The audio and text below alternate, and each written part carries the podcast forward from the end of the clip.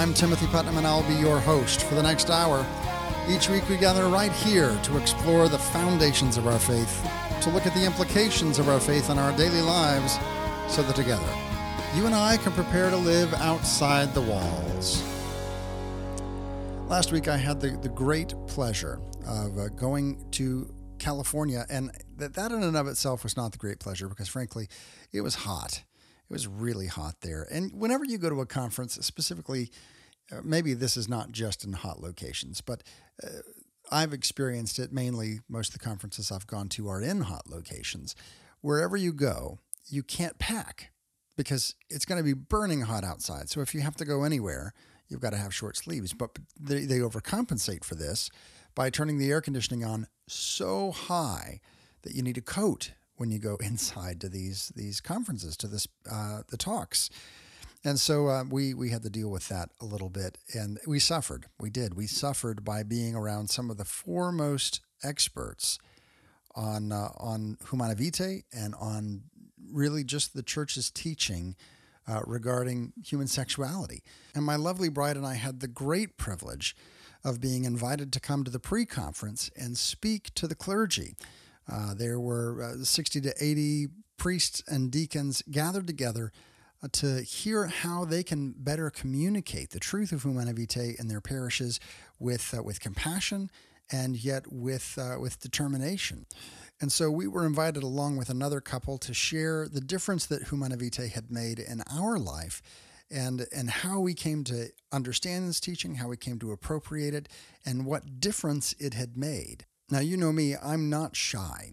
Uh, I have no problem talking about these topics. I, I, it doesn't bother me to talk about uh, things that maybe would make others squirm a little bit.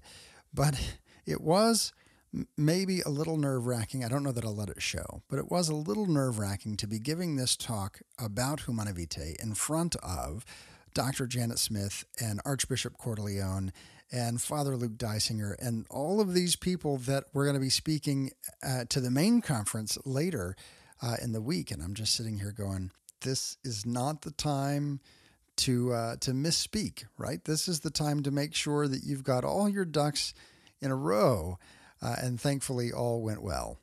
So my wife and I flew down for this conference, and as we're packing up, we're trying to figure out, you know, we want to get everything into carry-ons because we don't want to pay for luggage. Uh, we're not, you know, we've got seven kids. You you have other priorities than than paying for a bag, and so we're trying to figure out, okay, what what bag are you taking? What bag am I taking? And how much are we going to pack? And what is essential? And I'd have to tell you that what was essential was my recording studio, which took up my whole carry on. And I had to pack my clothes into her carry on because there's no way that you're going to put me in a room with that many fantastic speakers. And I'm not going to take advantage of that. So for the next uh, next few weeks, we're going to continue these conversations that we had while I was there, where I, I waylaid a few people uh, last week, of course, we heard from Dr. Janet Smith, who is just one of the, the foremost experts on Humanae Vitae. Uh, today, we're talking with Father Paul Check. We're going to air that interview uh, of a conversation that we had uh, about the, church is teaching about Humanae Vitae and how it relates to this universal call to holiness, this universal call to chastity, and, and what that looks like specifically uh, for people who experience same sex attraction. Of course, Father Paul Check was the executive director for nine years of Courage uh, over at couragerc.org. Uh, and that's an apostolate specifically for men and women who experience same sex attraction for their families and for their loved ones. Uh, and so we're going to explore the implications of that today and even delve into some uncomfortable topics. And I know what you're thinking. That wait, there are more uncomfortable topics than this, and there are, uh, specifically as we who have received this teaching from the church now have to wrestle with what happens when our leaders uh, don't live up to that. When those who have been proclaiming these things uh, fall short, and we're talking specifically about what's happened with now Archbishop McCarrick. And so we, we get an opportunity to explore that uh, a little bit in this episode. And then next week, we're going to be sitting down with Archbishop Cordileone, who's the Archbishop of San Francisco. And then finally, we're going to sit down with a Benedictine monk and doctor and seminary professor, uh, Father Luke Dysinger, as we continue and conclude that little series on this 50th anniversary of Humanae Vitae. So we have a whole slew of fantastic interviews lined up uh, and already recorded for this coming month. And that's all thanks to our Patreon supporters, without whom none of this would be possible. You know, people look at me and say, okay, you work for the church and you have a large family. And uh, so what do you what do you do with your what do you do with all your free time? Because you know there's there's not a whole lot of that. And the truth is, my hobby is this show. I love doing this. I love bringing it to you. Uh, but there's only so many hours in a day. And so those people who support the show uh, keep us going. They, they make sure that I, we have all the resources we need as a family. They make sure that I have some time that I can set aside to do this every week. Uh, and so I want to encourage you if you like the show, why don't you go over to our website, outsidethewalls.com. Uh, and click the support the show link and look at the options. What what's out there? For as little as five dollars a month, you uh, can make sure that we stay on the air and you get extra segments. We've got one this week with uh, with Father Paul Check. We've got one. Uh, we've been doing this about a year now, so we have nearly 52, if not a little bit more, extra segments that. Um, when we finish the interview, we get a little bit more extra question or two as a thank you to those people who support the show uh, and keep us on the air. For the cost of a, a really big latte, or as uh, my my friends call it a frou frou coffee. For, for a large frou frou coffee, you can get four or five, depending on the length of the month, extra segments. That's like a whole extra episode uh, just for the price of a cup of coffee. So go take a look over at OutsideTheWalls.com. That Patreon link, support the show, and consider joining that community. If you're not quite ready to join that community, I've got another one over on social media, facebook.com slash step outside the walls. On Twitter, the handle's at outside the walls. I want to hear from you. Tell me about your experience with Humanae Vitae. When we come back, we're going to be talking with Father Paul Check, who's the rector of St. John Fisher Seminary in Stamford, Connecticut. It's going to be a great conversation.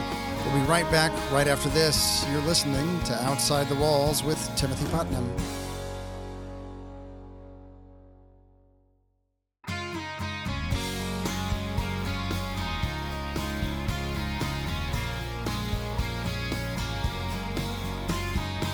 Welcome back to Outside the Walls, where we explore the foundations and implications of our faith on daily life. I'm your host, Timothy Putnam. We're continuing to bring you interviews from the Humanae Vitae Conference, celebrating the 50th anniversary of Humanae Vitae. It occurred in Ontario, California, early at the end of uh, end of July. And uh, you can find out more information and find out uh, how to access those talks that I enjoyed in person by going to celebrate.hv50.com. We're talking today with Father Paul Check, who is currently the uh, the rector of St. John Fisher Seminary, uh, college seminary and pre theology program in Stamford, Connecticut. You may also have heard his name because of his extensive work with Courage, which is an apostolate of the Roman Catholic Church that helps uh, the faithful understand the question of homosexuality, both those who live with uh, with an experience same sex attraction and their family members, encouraging them and helping them to live chaste lives. And that was your talk, uh, Father Paul, as you spoke with the priests at this conference, is what chastity looks like and how we can encourage our people, regardless of their, their sexual inclination, uh, is how to live a life of chastity. Mm. Well, the, the title of the talk, Timothy, was uh, intended to be a little bit provocative in the sense of asking a question is chastity part of the good news? Mm-hmm.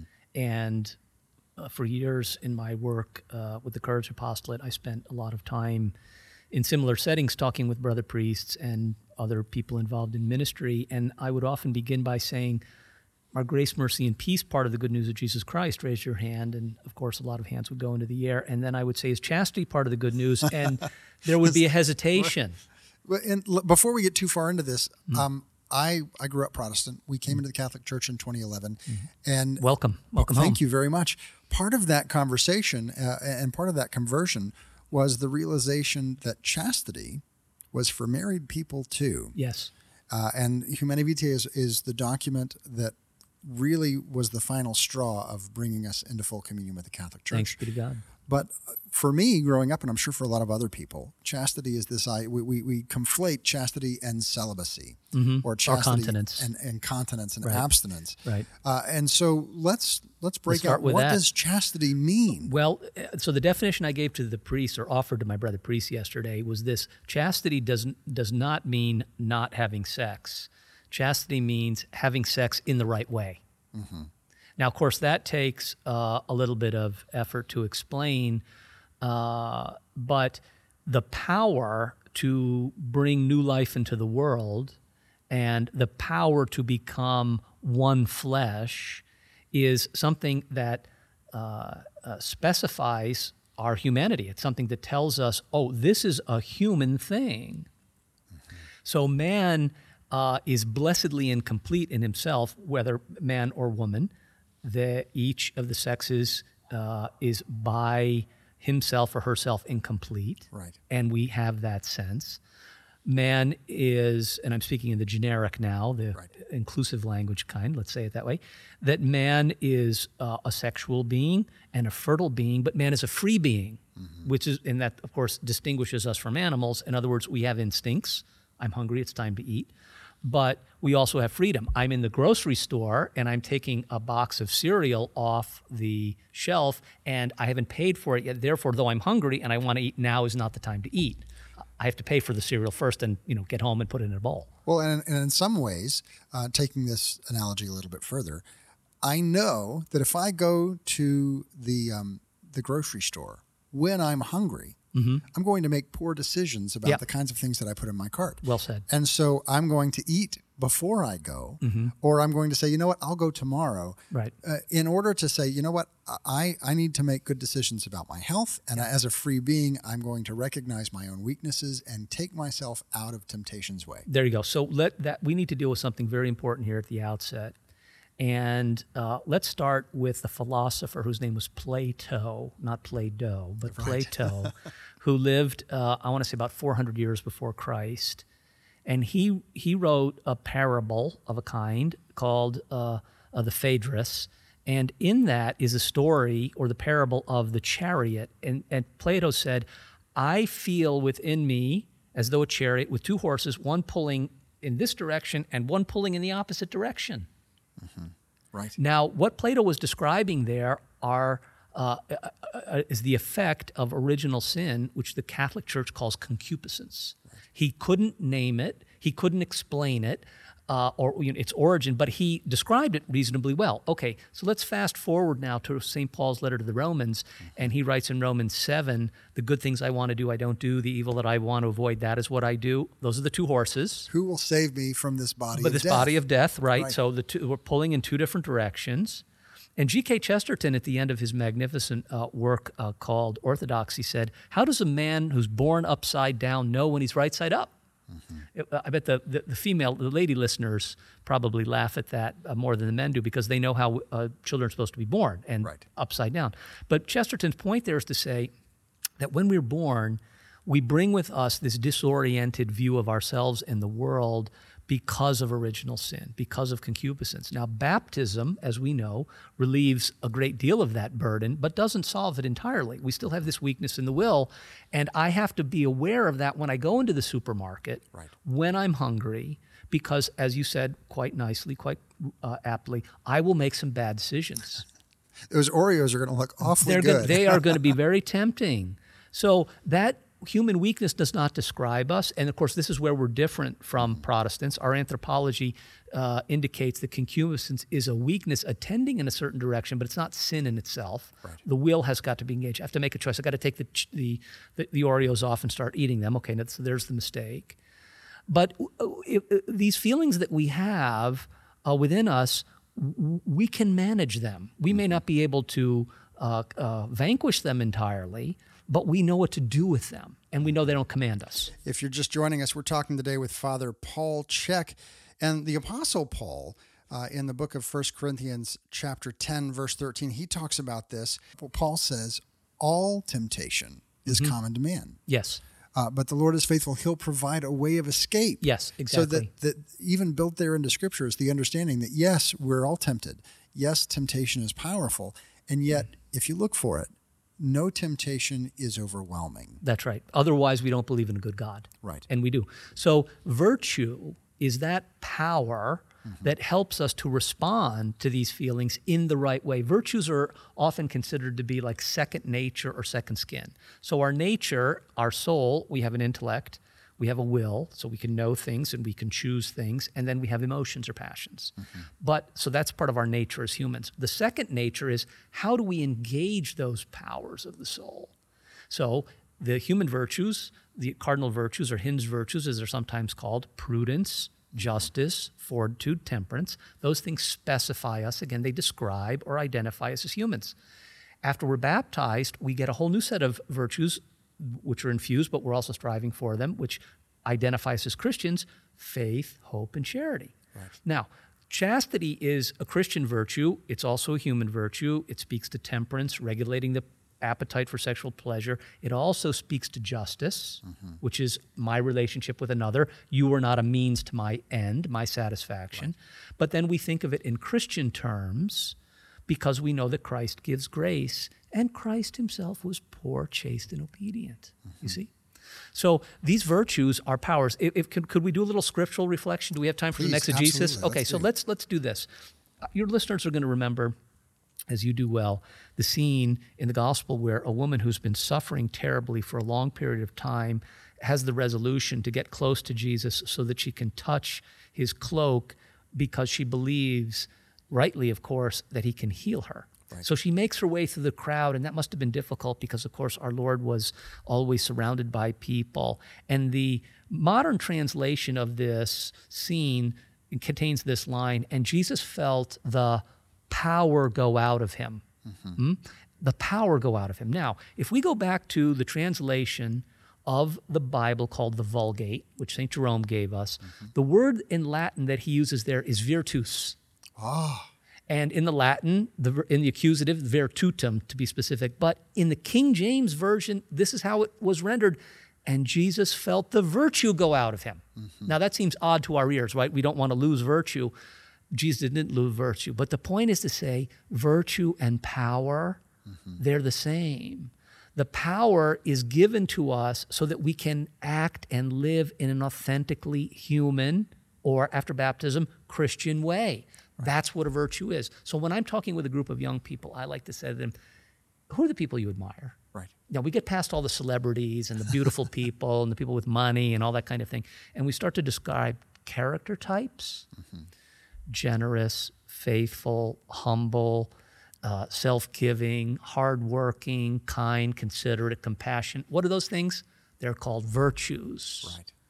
Why are they attracted to those? Because they want them in themselves. And you're made for them. We are made for virtue. So, chastity is a virtue.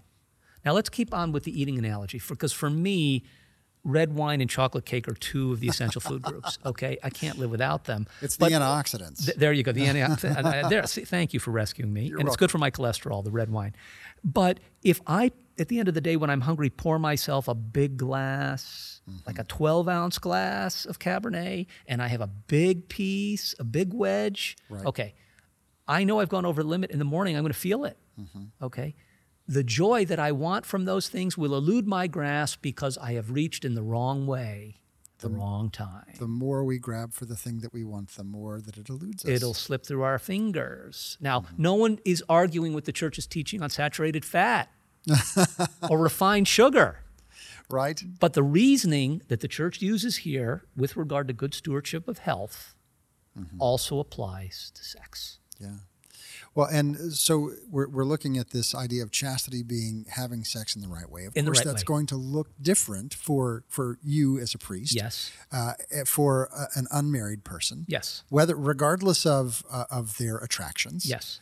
A- and for me, who's married. Yes. But there's still the obligation for me to uh, to treat my sexuality in a way that is not just fulfilling my own uh, appetites, Right. but I'm honoring the people around me. I love that you brought in justice. Justice. this That's because St. Thomas. uh, what I owe to someone else. There you go. Mm-hmm. Even in my sexuality, uh, if if we as a family, as my wife and I, if we determine that now is not a good time uh, for us to have another child, Right. Uh, we have seven. They're all uh, Thanks planned at least 10 minutes in advance. But right now, if it's not time for us to have another one, then injustice to her, what is due to her Or to the potential child. or to the child, Right. then I have an obligation to uh, to order my own desires and say, you know you what, go. this is not my priority. My priority is my wife and my children now. Yes. Uh, my my priority as a single person uh, is to the call that God gives me, whether that be a religious life or to uh, a marriage at a later time. Yes. E- even though I might not know that person, Right. I still have uh, an obligation to them in justice. Yes. I think what has happened here, Timothy, is that we have gotten the idea that it's impossible to live without sexual satisfaction. Mm-hmm. We're going to dive into that quite a bit more just on the other side of this break as we continue this conversation with Father Paul Check, who is the rector of St. John Fisher Seminary in Stamford, Connecticut, and the former director of Courage International, an apostolate of the Catholic Church for men and women who experience same sex attraction and for their families and loved ones. Go to couragerc.org. All this month, we're going to be bringing you interviews from the Humanae Vitae conference that occurred at the end of last month in Ontario, California. You can find all the archives of the talks soon to be posted for free on celebratehv50.com. Lots of good stuff there. Don't go anywhere. We're going to be right back with much more right after this break. You're listening to Outside the Walls with Timothy Putnam.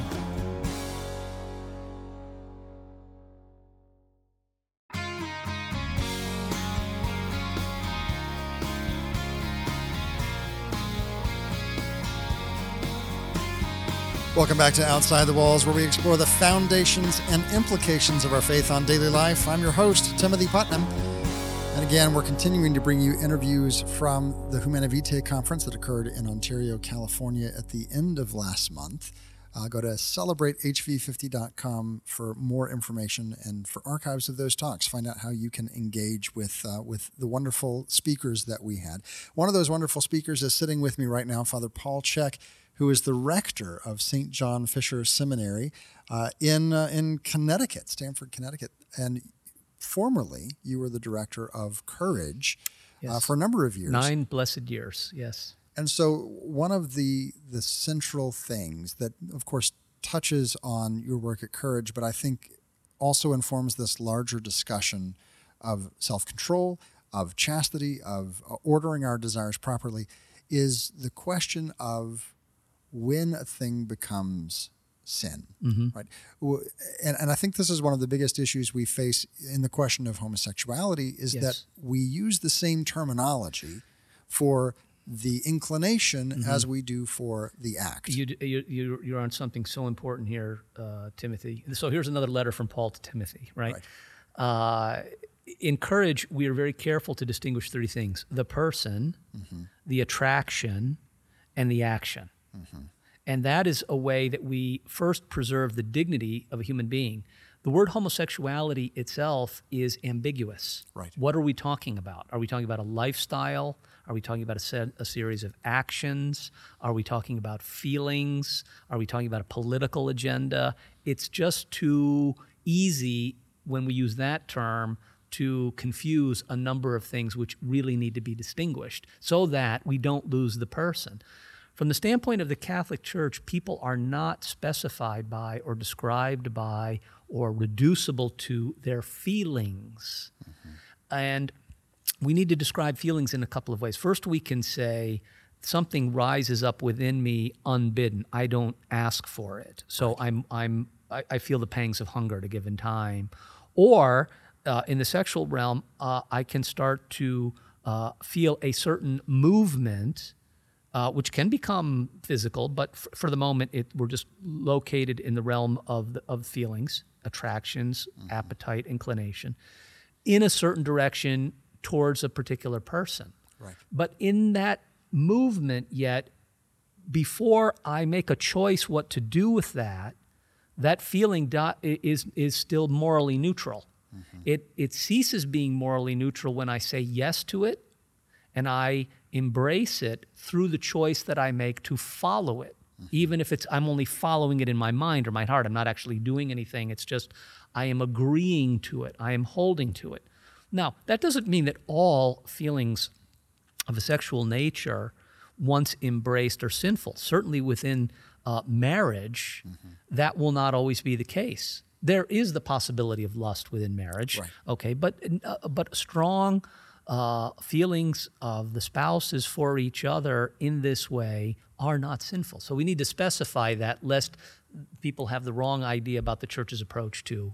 sex and marriage. You know, uh, there was, uh, and I don't remember who I got this from, but there's this phrase that, that I think is exceptionally profound that we have reduced love uh, to, to romance, mm-hmm. and we've reduced romance to sex. Yes. So we've lost any sense of, of tenderness and romance, and we've lost any sense of being able to have an affinity and an affection for a person.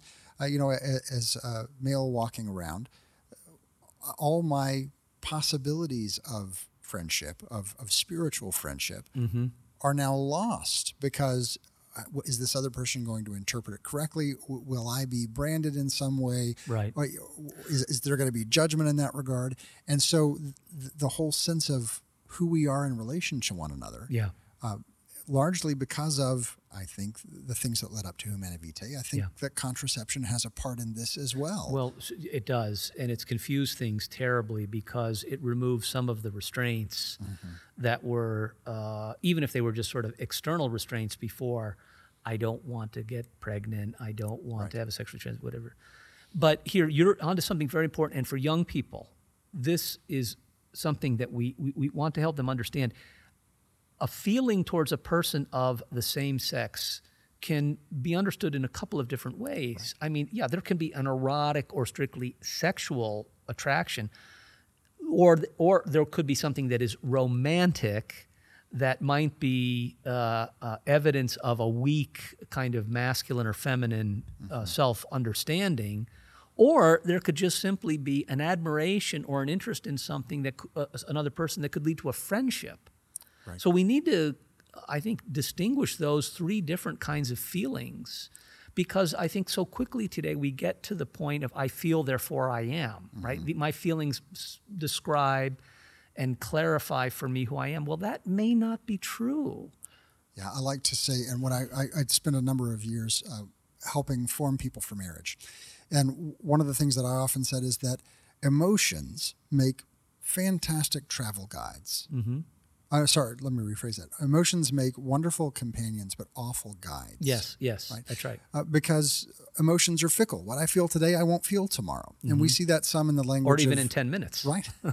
we see that some now in the language of gender fluidity, because yeah. what I feel today, well, now it's more of a scale than it yeah. is a category because we have this understanding that these feelings that we're basing our identity on are, yeah. are bound to change over time. And that and and when someone gets trapped in feelings or doesn't have a way to measure them or understand them, then they they start to write a false narrative about themselves. Mm-hmm. Let's use an example outside the sixth commandment. The the boy who in elementary school or junior high gets in trouble a lot and he starts to hear the story that he's the bad kid Mm-hmm. You know, so he does have some unruly emotions that, that that show themselves, but he is told and he tells himself, "Yeah, I'm the bad kid." Now that's terrible pedagogy, and anybody who's in the working with with children knows that no, we're not going to put a label on you, and you shouldn't put a label on you. Right, because your understanding of what a bad kid is in third grade. Mm-hmm that when you adopt that term is right. going to be different than your understanding of what bad kid is in the 12th grade. There you go. But now that you've adopted that narrative and you've said, this is who I am. Yeah. Now you're going to live up to that expectation. Yes. You are, you, you, you have uh, put something in place that will become a self fulfilling prophecy. Uh, could be very dangerous and it, it, it probably is not true. Mm-hmm.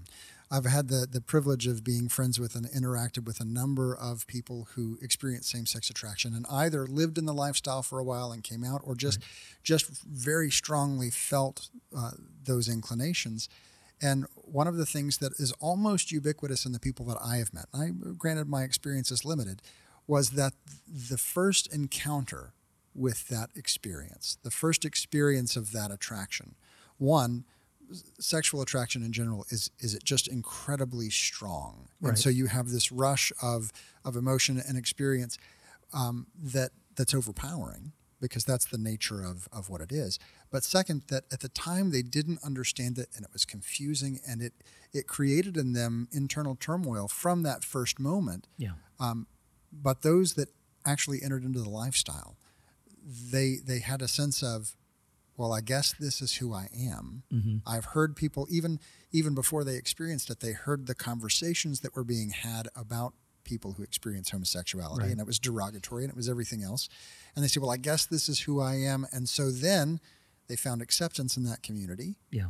and then they grew into what was expected. Yeah. And uh, entered into sadness, pain, loneliness, misery. Uh, I know there are a number of people who have chosen that path who say, no, that's not my life. But if we believe that there is such a thing as a common human nature uh, uh, that is explained to us not just in sacred scripture, in, in the book of Genesis, but is known by reason, then yes, inevitably to live in a way gravely contrary to that nature is going to produce bad fruit, Right. bad consequences. Now let's take this maybe to an uncomfortable place now, um, because we have the church that's teaching us this. Yeah. And the, the sad truth is is that we've seen people who were put in positions of authority and in Yes. positions of trust who have betrayed that and have Yes. given through their lives the opposite witness to what the church teaches. Right. How are we the faithful to uh, to to stand firm or to appropriate or to walk in truth in light of things like the sex abuse scandal of the 2000s or Mm-hmm. of what we've recently uh, learned about McCarrick and, and so forth? How, Yeah. how do we walk Well, in that? Those are very good questions. And so I would answer a couple of ways. One, I think that the instinct in justice to get to the bottom of this is, is a good human instinct and it's a good Christian instinct. Uh, of course, we're a church of mercy and forgiveness, but we should also be a church of rightly ordered living. We're, we're a church of mercy and forgiveness, which is eternal, but we're also a church of purgatory, Yes. which accounts for the temporal damage done to sin. Well, we believe in a merciful God and we also believe in a just God. Right. So that should translate into the way we're, that we're living. So I think that the instinct that many people have that we need to know who knew what when and that sort of thing, I think that's a good instinct, and we will have to rely on God's providence to see how that is going to uh, unveil.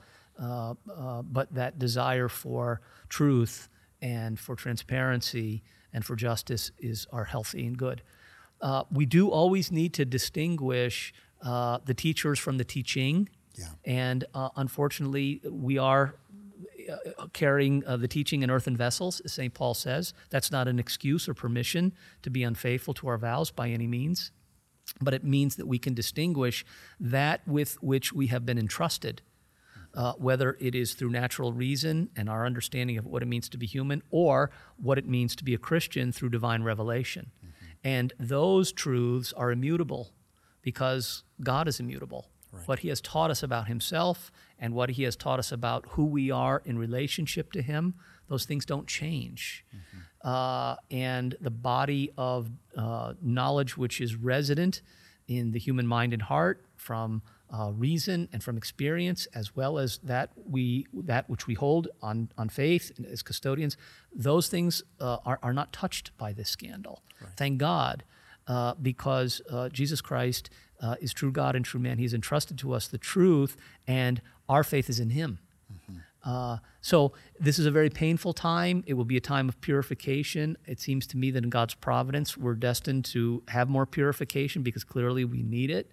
Our best response is to check our own probity of life, our own integrity of life, uh, and then to do what we can to uh, be not just teachers but witnesses uh, of the faithful.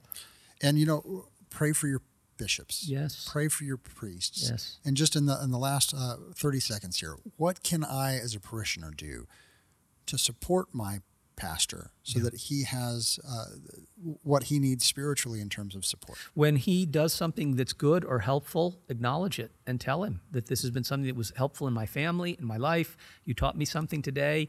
Thank you for administering the sacraments.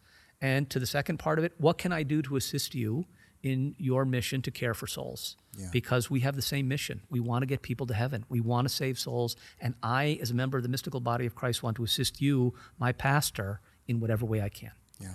The other thing, uh, just as a reminder, and I bring this up over and over again, invest in the young men and women around you. Yes. Say to say to them that really maybe uncomfortable thing. Have you ever considered being a priest? Yes. Have you ever considered being a religious sister? Amen. And just maybe they'll end up in Father Paul Check's seminary. They would be very welcome. Contact me. We've been talking with Father Paul Check, uh, talking about the 50th anniversary of Humanae. Join our conversation over at facebook.com slash step outside the walls. On Twitter, the handle's at outside the walls. And go look at celebratehv50.com for his talk and more. We'll be right back right after this. You're listening to Outside the Walls with Timothy Putnam.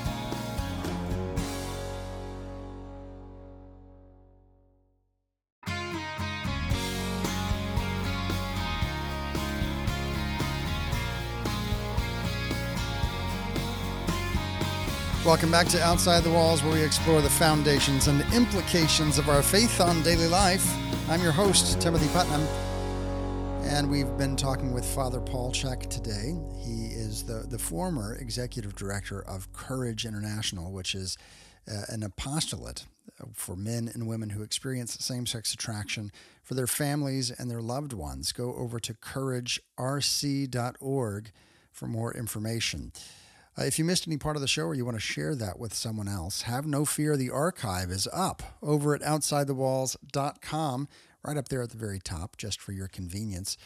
Uh, as well, all the episodes that have preceded this, all that we've ever done, are right there online at your fingertips, including last week's conversation with uh, Dr. Janet Smith and much more. And as always, there's more to today's conversation for those people who support the show through Patreon. A little extra segment, a couple of extra questions with Father Paul Check. Uh, you can get to that by going to outsidethewalls.com, clicking the Patreon link, and supporting the show at a level you feel comfortable with. Now, uh, we're going to jump to our readings from Scripture and from church history. And this week is a really special week because it's my youngest son's first birthday. He turned one on uh, on Wednesday, and that happened to be the feast of Saint Alphonsus Liguori. Uh, and so this is uh, our child who has four names, right? Three uh, first name, three middle names, and uh, and the last name. Because why not have a whole litany of saints when you're saying your children's names? So what I wanted to do today is to take our readings uh, both from Scripture and from church history from that day, from Wednesday, the feast day of St. Alphonsus Liguori. And I think that it ties in really well to what we're talking about today. So, our gospel comes from the Gospel of Matthew, chapter 13. Jesus said to his disciples, The kingdom of heaven is like a treasure buried in a field which a person finds and hides again. And out of joy goes and sells all that he has and buys that field. Again, the kingdom of heaven is like a merchant searching for fine pearls. When he finds a pearl of great price, he goes and sells all that he has and buys it. And that reading comes from the Gospel of Matthew. And uh, we've seen this applied to a number of different things. Uh, when I came into the church, it was applied to those who came from an, another tradition, that they found this pearl of great price. They found this treasure and they gave up everything to come and acquire that thing. And so for us uh, who came into the church, uh, it was stated, and I, I tend to believe, that we gave up all that we had known before because of the joy of what we found in the Catholic Church. But this really goes beyond just conversion, that initial conversion of the, the non Catholic becoming Catholic. This is the Catholic himself, you and I, becoming uh, more and more conformed to Christ, where we give up those parts of ourselves that are not as valuable as that which we want to attain right this that's this pearl of great price and this is the whole teaching uh, of the church on human sexuality it's not that we say no to all these things rather there is something so precious and so uh, marvelous that we would give up everything else just for the sake of having that thing. And in this case, that thing is this intimate, holy relationship with God, uh, to be who we were created by God to be. And so uh, I think that this has very profound implications for the concept of chastity, uh, of what we're being called to, because we are not saying, uh, no, I'm going to give up all of these things that I have lived in because they're bad, bad, bad, and I and I just I don't like them anymore. Uh, rather, we say, I long for this relationship with Christ, and I will give up all of these other things just for the sake of having that. That's that pearl of great price. Again, God is not calling us to give up all of these things that are, are pleasurable and good uh, just for the sake of depriving ourselves. Uh, rather, He's asking us to give these things up so that we might have something even greater. I think about that that merchant who has all of these pearls and he's searching for the one pearl and pearls are valuable. They are a good. And the the man who found the treasure in the field all that he possessed clothing and and uh, trinkets and things passed down from family members all of these things are good but they pale in comparison to the greatest good which we can acquire only by giving up these other things. And the more we have this tight grip on all that that we know is good, the the, the more likely it is that we'll lose out on the best. There's a, a phrase in um, uh, productivity circles as people are uh, in the business world. They say, "Good is the enemy of best." Right? Good is the enemy of great that good is a good thing, but good can so very often get in the way of of the highest good, of the best. And so when we look at these things, at the creations that we enjoy, we have to realize that we were made for more than these momentary pleasures. And that's what our reading from church history today talks about. It comes from uh, the feast day of Alphonsus Liguori out of the breviary and it's from a sermon by St. Alphonsus. And it says this All holiness and perfection of soul lies in our love for Jesus Christ our God, who is our Redeemer and our supreme good. It is part of the love of God to acquire and to nurture all the virtues which make a man perfect. Has not God, in fact, won for himself a claim on all our love? From all eternity, He has loved us. And it is in this vein that He speaks to us. O oh man, consider carefully that I first loved you. You had not yet appeared in the light of day, nor did the world yet exist, but already I loved you. From all eternity, I have loved you. Since God knew that man is enticed by favors, he wished to bind him to his love by means of his gifts. I want to catch men with the snares, those chains of love in which they allow themselves to be entrapped, so that they will love me. And all the gifts which he bestowed on man were given to this end. He gave him a soul, made in his likeness and endowed with memory, intellect, and will. He gave him a body equipped with the senses. It was for him that he created heaven and earth and such an abundance of things. He made all these things out of love for man, so that all creation might serve man and man might in turn love God out of gratitude for so many gifts. But he did not wish to give us only beautiful creatures. The truth is that to win for himself our love, he went so far as to bestow upon us the fullness of himself. The Eternal Father went so far as to give us his only Son. When he saw that we were all dead through sin and deprived of his grace, what did he do? Compelled, as the apostle says, by the superabundance of his love for us, he sent his beloved Son to make reparation for us and to call us back to a sinless life. By giving us his Son, whom he did not spare precisely so that he might spare us, he bestowed on us at once every good, grace, love, and heaven. For all these goods are certainly inferior to the Son he who did not spare his own son, but handed him over for us all, how could he fail to give us along with his son all good things? That reading comes from a, sermon by St. Alphonsus Liguori, whose feast day we celebrated back on Wednesday. And of course, he was a, a prominent moral theologian. And so it's appropriate to, to have that reading from him as we dig into the riches of Humanae Vitae. And this is a conversation I've been having recently with a, a few people in my parish. Uh, have we lost, in some sense, the idea that holiness is a prize?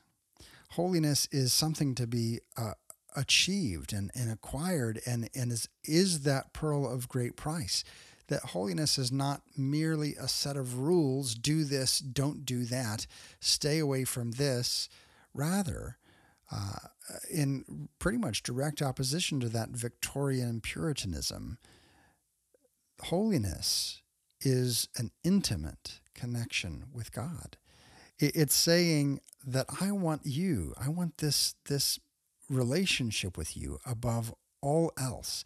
Nothing else will satisfy us. And truly, nothing else can satisfy us because we were made for the infinite good and no finite good, no, no, no matter how good it is, uh, anything that is measurable or finite or, or bound by time uh, and has a beginning and an end will ever fill this need that we have in our soul.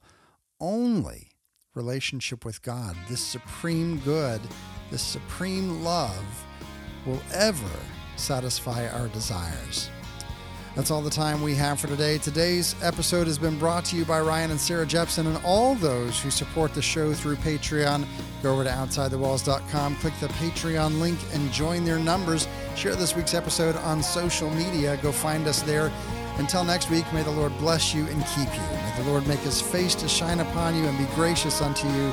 May the Lord lift up his countenance upon you and give you peace.